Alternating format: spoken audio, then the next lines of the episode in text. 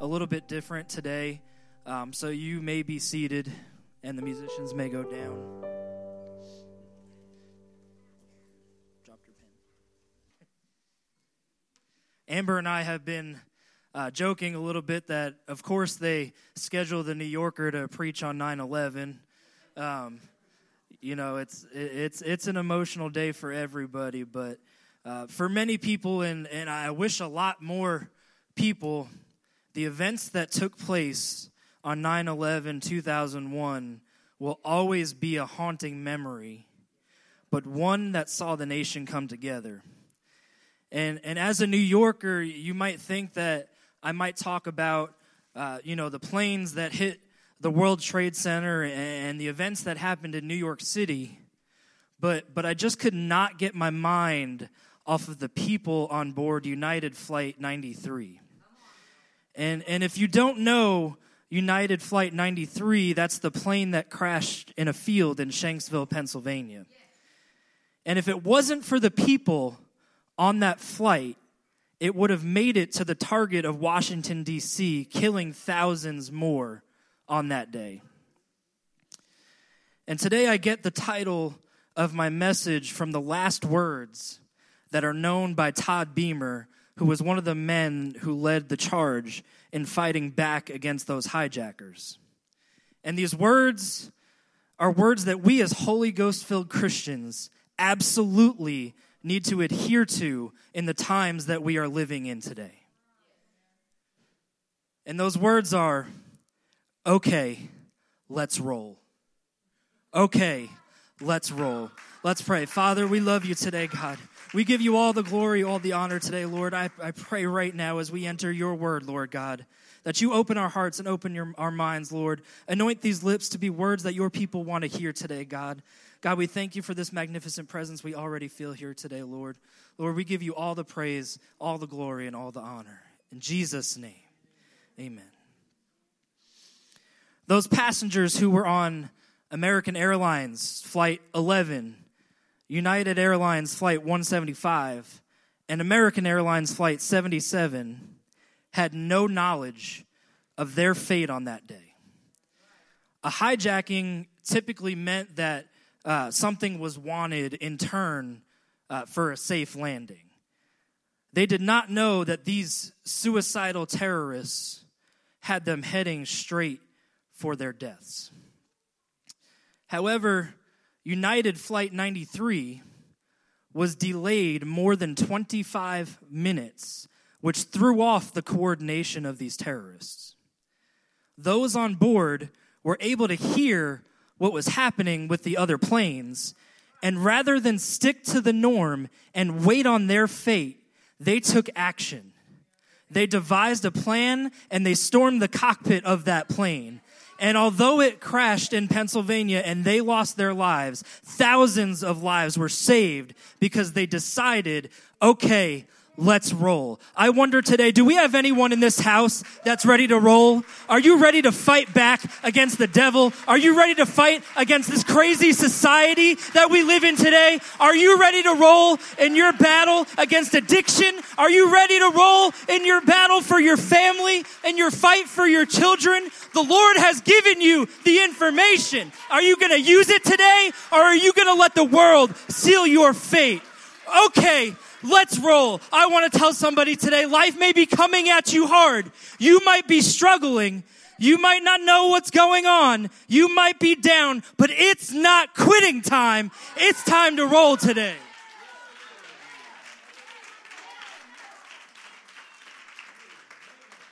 And if you're not standing, if you want to stand with me, I am going to get into the scripture now. If you have your Bibles, go with me to the book of Job the book of Job, I know uh, this is a happy book. I know when you hear the book of Job, you might not think of a message that's going to get you running around the aisles or jumping over the pews or, or dancing around, but, but I got a message from the Lord today that might just make you do that. Um, and, and, we're going to read uh, the book of Job, and we're going to be in chapter 2, and then we're going to move over to the New Testament uh, in the book of Hebrews in chapter 10. Uh, but we're going to start in the book of Job, chapter 2, and we're going to read verses 9 and 10. Bible says, Then said his wife unto him, Dost thou still retain thine integrity? Curse God and die. But he said unto her, Thou speakest as one of the foolish women speaketh. What shall we receive good at the hand of God, and shall we not receive evil? In all this did not Job sin with his lips. And then we're going to jump over to the book of Hebrews. And we're going to be in chapter 10, book of Hebrews, chapter 10. And we're going to read verses 35 through 39. Hebrews chapter 10, verses 35 through 39. Bible says, Cast not away, therefore, your confidence, which hath great recompense of reward. For ye have need of patience, that after ye have done the will of God, ye might receive the promise. For yet a little while, and he that shall come will come and will not tarry. Now the just shall live by faith, but if any man draw back, my soul shall have no pleasure in him.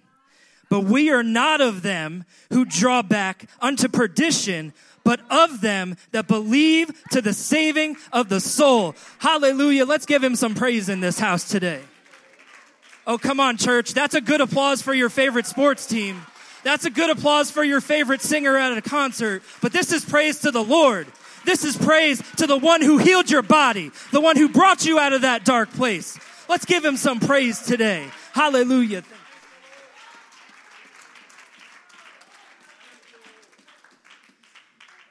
Thank you. You may be seated today. Okay, let's roll.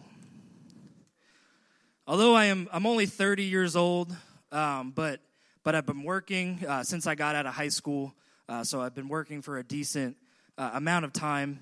I started uh, with part-time retail jobs and and uh, made my way up to management positions in in retail.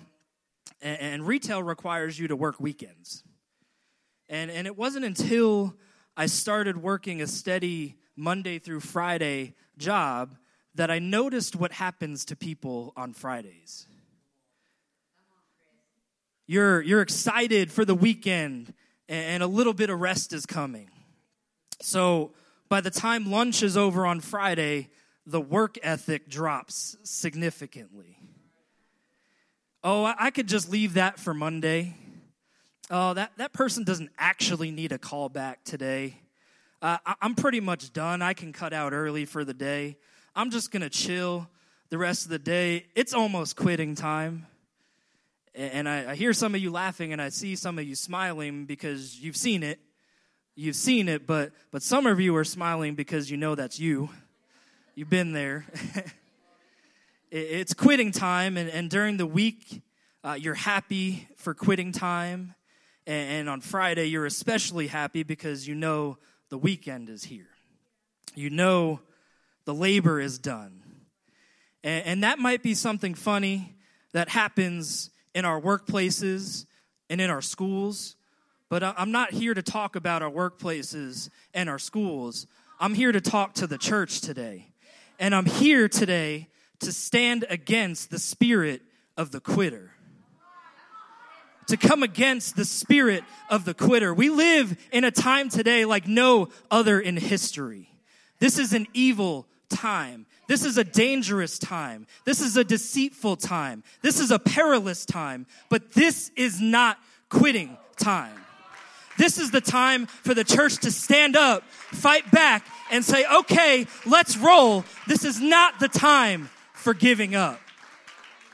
Winston Churchill once said, Wars are not won by evacuations. And he was right. Wars are not won by evacuations. Wars are not won by those who quit. Wars are won in the trenches. They are won by determination. Wars are won by persistence. And wars are won by those who will not quit. Jesus said in the last days, the love of many will grow cold. But that doesn't have to be you today. He did say that many would be offended, but that doesn't have to be you today. He did say that many would be deceived, but that doesn't have to be you today. He did say that many would give up and quit, but that doesn't have to be you today. And Jesus ended those verses by saying, He that endureth to the end, he shall be saved. I wonder if there's anyone in this house today that's ready to roll, if that's ready to say, I'm ready to endure to the end and to be saved. And I want to tell you from this pulpit today, this is the time to roll. This is the time to rise up. This is the time to endure. This is the time to persevere. This is the time to be faithful. This is the time to overcome. This is not quitting time. This is victory time.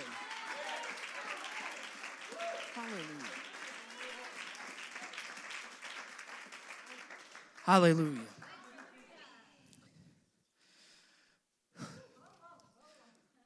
This world is filled with people who would rather switch than stay, who would rather flee than fight, would rather surrender than stand, who would rather walk away from it than work at it. And even the strongest Christians can become discouraged. Elijah was one of the greatest of all the prophets. We read about that story on Mount Carmel, how he defeated the prophets of Baal.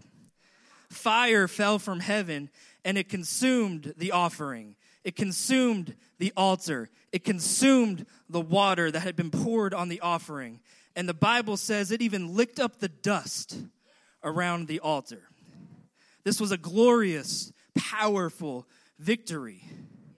But then, right after that, we see Elijah running for his life and he becomes so discouraged that he runs and he hides and he wants to give up his prophetic ministry. And he just wants to die. And he's a prophet. John the Baptist, the Bible said, is the greatest prophet born of a woman. But the same time came in John the Baptist's life where he doubted that Jesus Christ was the Lamb of God who takes away to the sins of the world.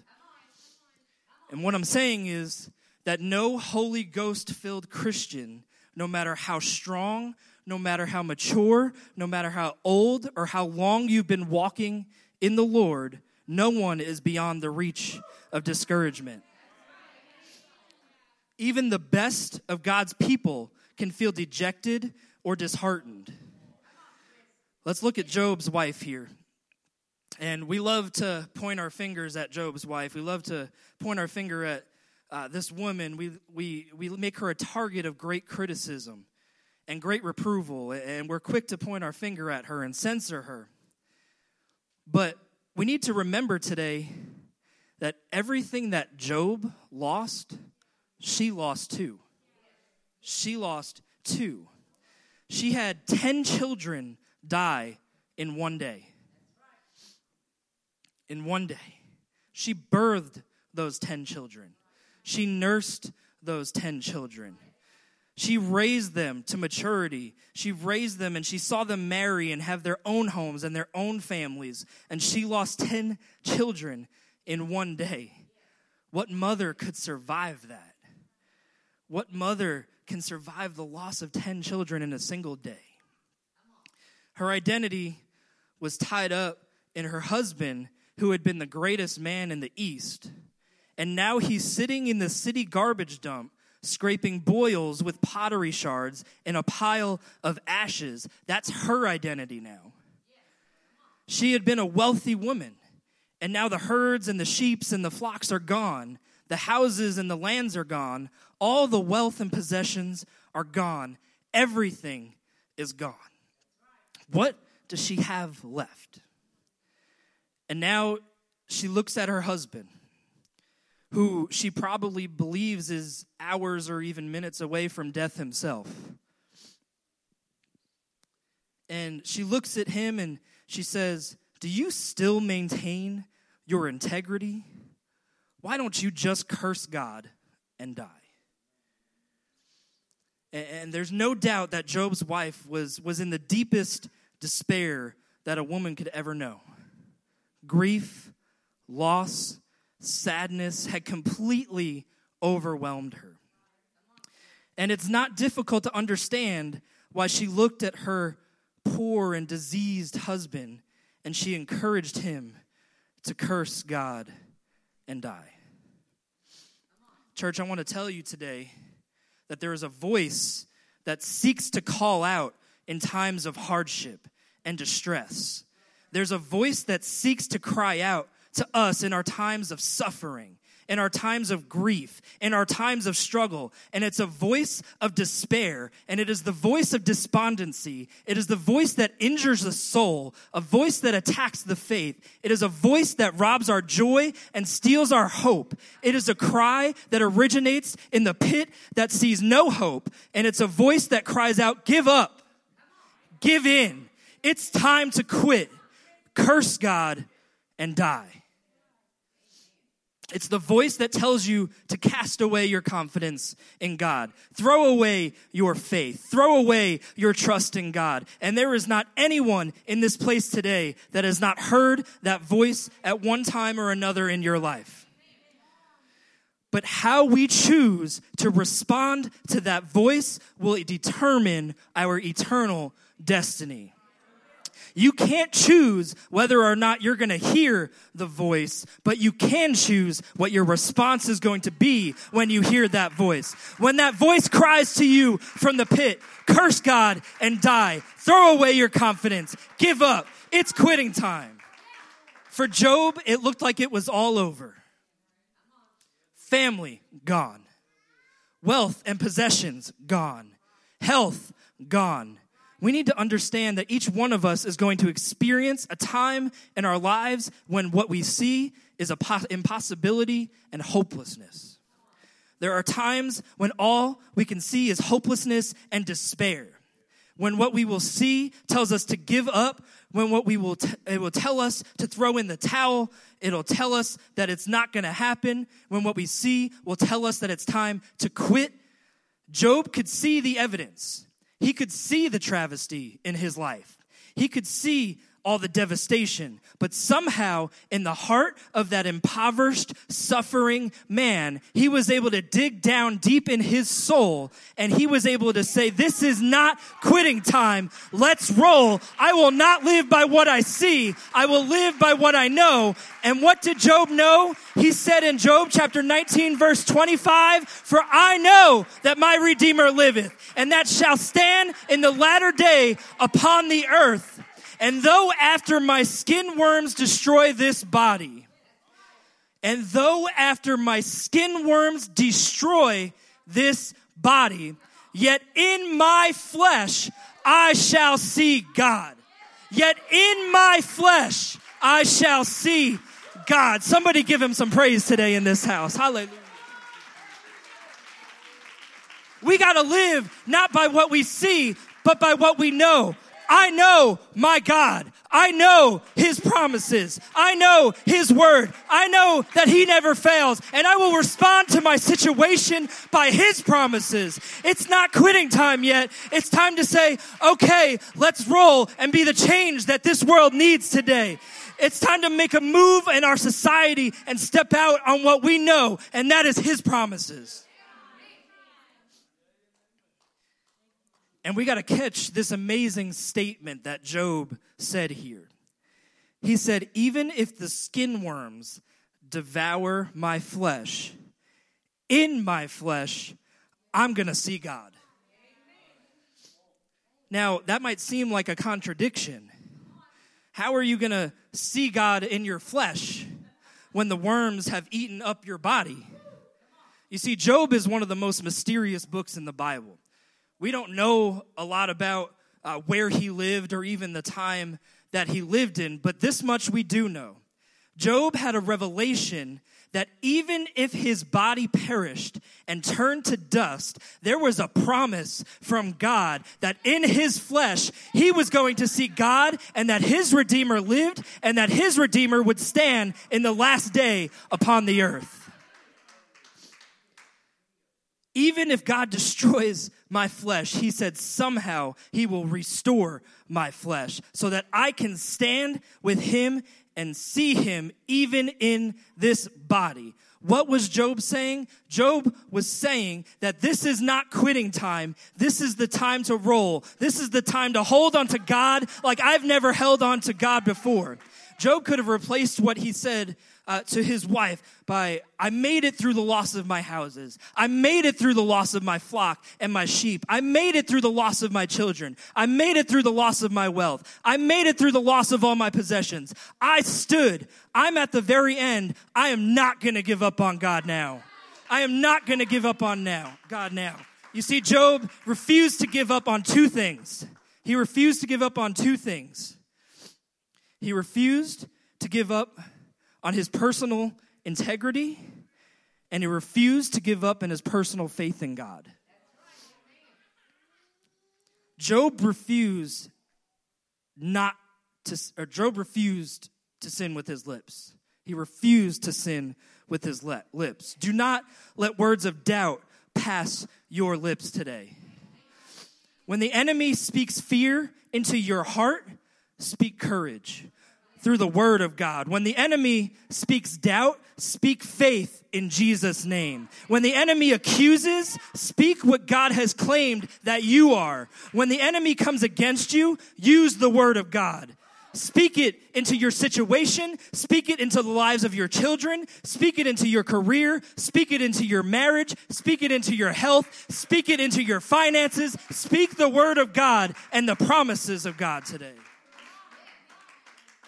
Job refused to charge God or to blame God. Yes, Job did ask some questions. He did ask some questions. He asked many questions. He wondered why all of this was happening. Nothing made any sense to him. And he poured out his questions. He poured out his pain to God but he never blamed God and he never accused God. He poured out to God his supplications. Supplications are a deep cry out. We talked to this in Joe's class in Hyphen today. Supplications are a deep, deep cry out, a deep, heartfelt cry to God for your deepest desires. And, and, and I want to tell you today, church, that it's okay to tell God how you feel. It's okay to tell God how you feel. It's not wrong. It's not bad to tell the Lord that you're afraid. It's not wrong to tell the Lord that you're hurt. It's not wrong to tell the Lord that you have pain. It's not wrong to tell God that you are suffering. He is touched by the emotions that we experience. He is touched by our grief. He has compassion upon us, and we need to pour out our hearts to Him. We need to make sure He knows how we feel. Let Him know your pain. Let Him know your loss. Let Him know your sorrow. Let Him know your fear. But through it all, maintain your integrity before God. Maintain your integrity before God. You could tell God all these things. You could tell God you don't understand it. God, I don't know what way to go, but God, I will trust you. Where you lead me, I will follow. I don't know where to go, but God, you know where to go, and I will follow where you lead me. I will go where you tell me to go. I may be in pain, I may be confused, but I'm still gonna trust you. I'm still gonna maintain my integrity before God. And the devil loves to hear that you're suffering. The devil loves to hear that you are hurting that you are troubled, that you are confused. But when you turn that around and say, But God, I trust you, you turn around and you give the devil a black eye. You say, God, I don't know what to do, but I'm going to hold on to your never changing hand. You give the devil a black eye. She looked at her husband and said, Do you still maintain your integrity? Look at you. Look at all that you've been through. Everybody else would have given up. Everybody else would have cursed God and died. But Job, you maintain your integrity. We don't charge God. we don't threaten God. We don't accuse God. We pour out our hearts to God. We pour out our supplications to Him, but then we take a step back and let God be God. God, I give it to you. God, I'm depending on you to see me through. And he maintained his faith in God. Job had complete and utter faith in God. And I believe that if the last few years in our society has taught us anything, it is that we are really not in control of anything. You're not in control of your job. You're not in control of your health. You're not in control of your finances. You can try your best, but you're not in control. And we find this to be a scary time and to be a scary place. But God is saying, Church, I want you to get there because I want you to understand something. I am in control. And I've got you in my hand. You don't know where you'll be working next month, but I know. And I'm going to take care of it. You don't know what your finances are going to be next year, but I've got it in my hands and I'm going to take care of it. God is saying you got to get out of that driver's seat and let God be God. You've been driving long enough and beating up my vehicle. It's time for you to get in the back seat, let God get in the driver's seat, and let Jesus take the wheel and make the decisions for our lives. He's still God. He's still in control. He still knows what is best for us. And while Job was being challenged to give up on God, God was not giving up on Job. And while Job was endeavoring to hold on to his trust in God, God was trusting in him. And God's honor was on the line here.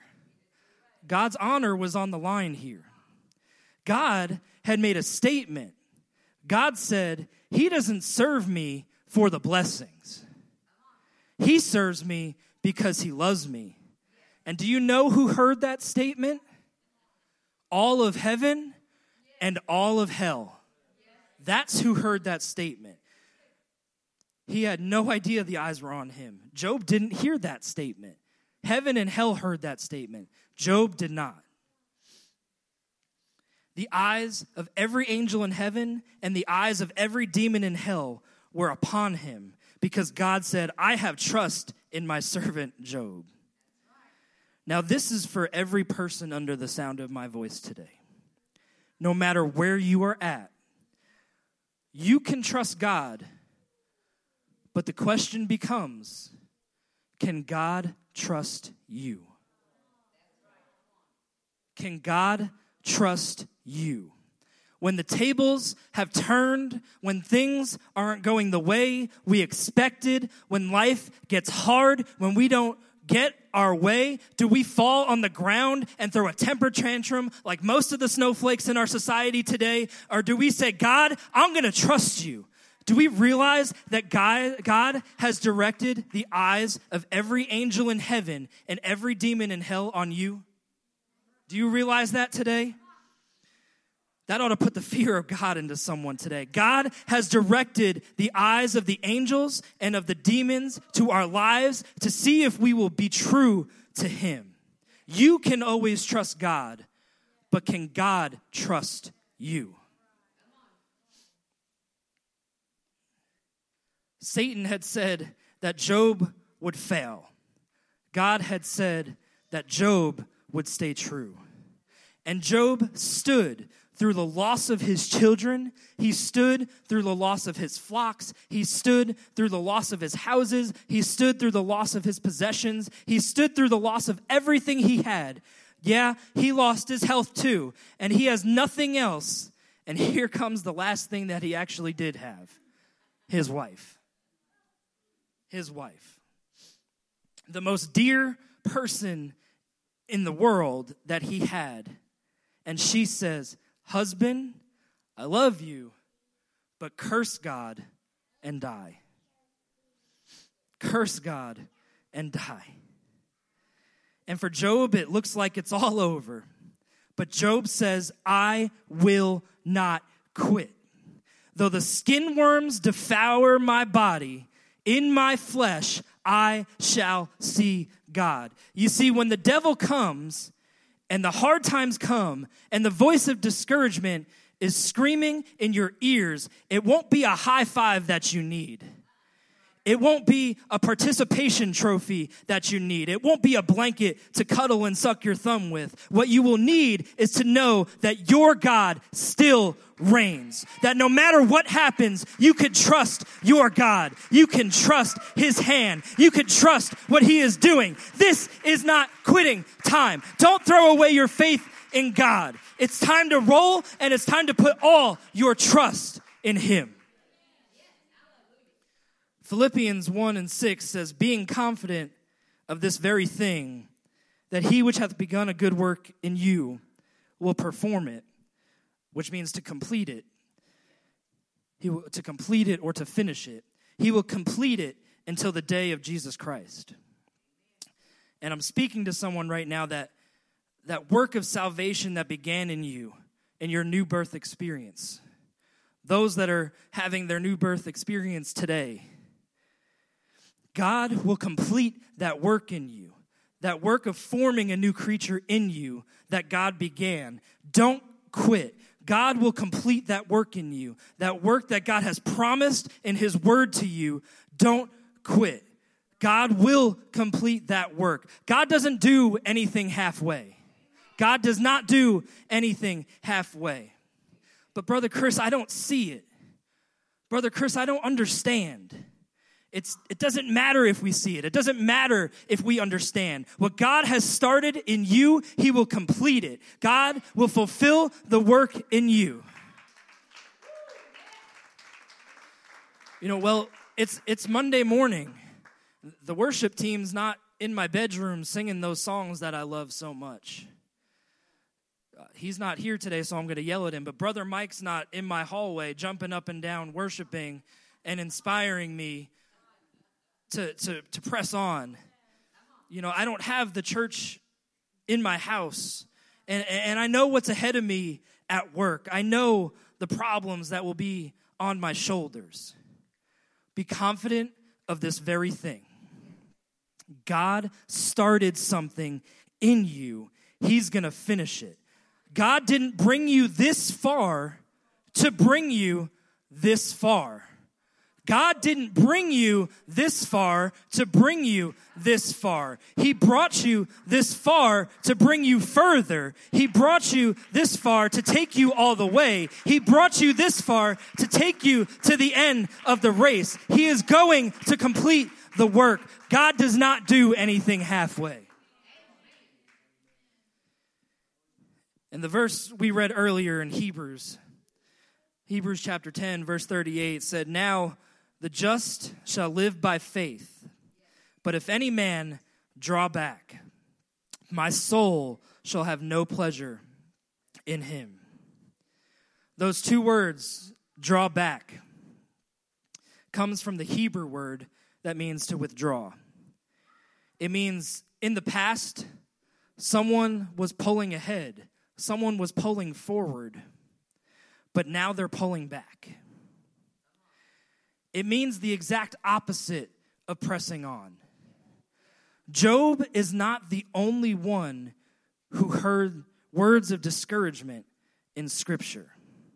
The Bible tells us about Bartimaeus sitting on the side of the road. And as Jesus leaves Jericho, Bartimaeus hears that Jesus is coming by. And he cries out, Jesus, Thou son of David, have mercy on me. And immediately after he cries out to Jesus, the voice of discouragement begins to ring in his ear. Be quiet.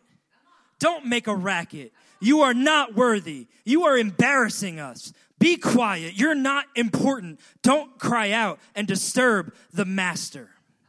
And the temptation is to draw back. The temptation is to settle down. The temptation is to quiet down. But something rises up in the heart of that poor, blind beggar. The same thing that rose up in the heart of Job. And he says, it's not quitting time. It's time to roll. And the Bible says he cried out so much more. He cried out so much more when the voice of discouragement cries out to you it's time to turn up the volume and cry out louder than the voice of discouragement. We need to turn the volume up. Bartimaeus just cried out louder. He cried out more desperately. Instead of drawing back, he pressed on.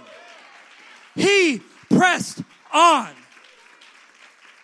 We cannot draw back in this time that we are living in, church. We cannot draw back in this time. And finally, Satan had pulled out all the stops up to this point to bring Job down. But his dirtiest trick was to use the person on earth who was the closest to Job, his wife. This was his last effort. His last shot was going to be his loudest one. And I want everyone under the sound of my voice today to hear this preacher. If you take nothing else from this message, take this. When the voice of discouragement is at its loudest, your victory is at its closest. When the voice of discouragement is at its loudest, your victory is at its closest. When the trials are at their hardest, when the night is at its darkest, when the battles are at their most difficult, your victory is at hand. Your victory is right around the corner. Job did not know that his victory was right around the corner. We know the story, but he didn't. We know what was going to happen, but he didn't. And he said, I will receive good from the hand of the Lord, and I will receive evil at the hand of the Lord. For I know my Redeemer liveth. He didn't even realize that the victory was right ahead of him. The greatest part of his life was just around the corner. You may feel like you can't take it anymore. You may feel like you've come to the end. You may feel like it's all over, but I have a word from the Lord for you today. It's not quitting time. It's victory time. It's time to roll and your victory is right around the corner today. Stand with me all over this house as the musicians come. I want to tell you about this story that I read as I was studying. This is this is a story that took place at the turn of the century into the 1900s. And it's about a telegraph. A telegraph that was sent back and forth between a husband and a wife. And if you don't know, there were no periods to end a sentence in a telegraph when you wanted to end a sentence, there would be the word stop in parentheses. Now, the wife was on a trip to Europe when she found this beautiful tapestry. And a tapestry is a, a woven piece of art. And this tapestry was a inexpensive $20,000. In the 1900s, $20,000 is a lot of money. Today it is, but then it was too. And she really wanted this tapestry. So she sent a telegraph to her husband back in the U.S. Found beautiful tapestry. Stop. I really want. Stop. But $20,000. Stop. The husband receives this telegraph and immediately responds, No, stop. Price too high, stop. And a few weeks later, The wife returns home, and the husband meets her at the port where she was coming off the boat. And she runs to her husband and she gives him a hug and she tells him, Thank you for letting me get the tapestry. I love it so much. And the husband says, What are you talking about? I told you no. She says, No, you didn't.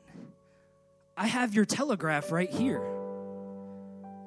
And when they looked at it, the husband realized that the telegram operator made a mistake. Instead of printing, no, stop, price too high, stop, he printed, no price too high, stop. No price too high. As Jesus is praying in the Garden of Gethsemane, the flesh is praying to the Spirit, and the flesh is in distress, in the agony of the cross that he's facing. The Spirit is willing, but the flesh is weak. Jesus is looking at Calvary, and the flesh is saying, If it be thy will, let this cup pass from me. And he hopes to receive the reply No, stop. Price to redeem mankind is too high. Stop. But instead, he gets the reply No price to redeem mankind is too high. Stop. Jesus would not give up on us regardless of the price. He didn't give up on us when we weren't worthy. He didn't give up on us when we weren't lovable. He didn't give up on us when we couldn't even love ourselves. Because no price was too high to redeem mankind. He would not give up.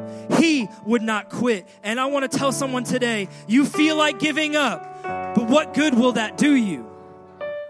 What exactly would you gain by giving up? Will the pain go away? Will the losses suddenly be reversed? Will the world suddenly right itself? Will all your problems go away? Will you suddenly move ahead because you quit on God? Let me tell you what happens when you quit on God. You lose peace in the storm. You'll lose joy unspeakable and full of glory.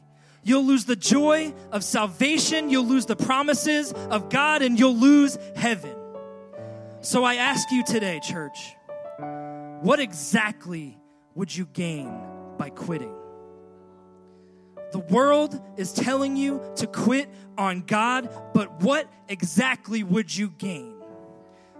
Todd Beamer and those aboard United Flight 93 didn't quit. The first responders, the police officers, the firefighters, the medical personnel, and all those that assisted on September 11, 2001 did not quit. They all risked their lives doing what they knew to do. So I ask you, church, are you going to quit because life is a little hard? Or are you going to say, God, I'm ready. Let's roll. I don't know what's going on. I don't know why this is happening, but God, I'm going to trust you with all that I am. And if this is you today, these altars are open for you. If it seems too hard, that's when God is getting ready to give you your blessing. It's time to roll, church. This is not quitting time. This is victory time. Would you come claim that today?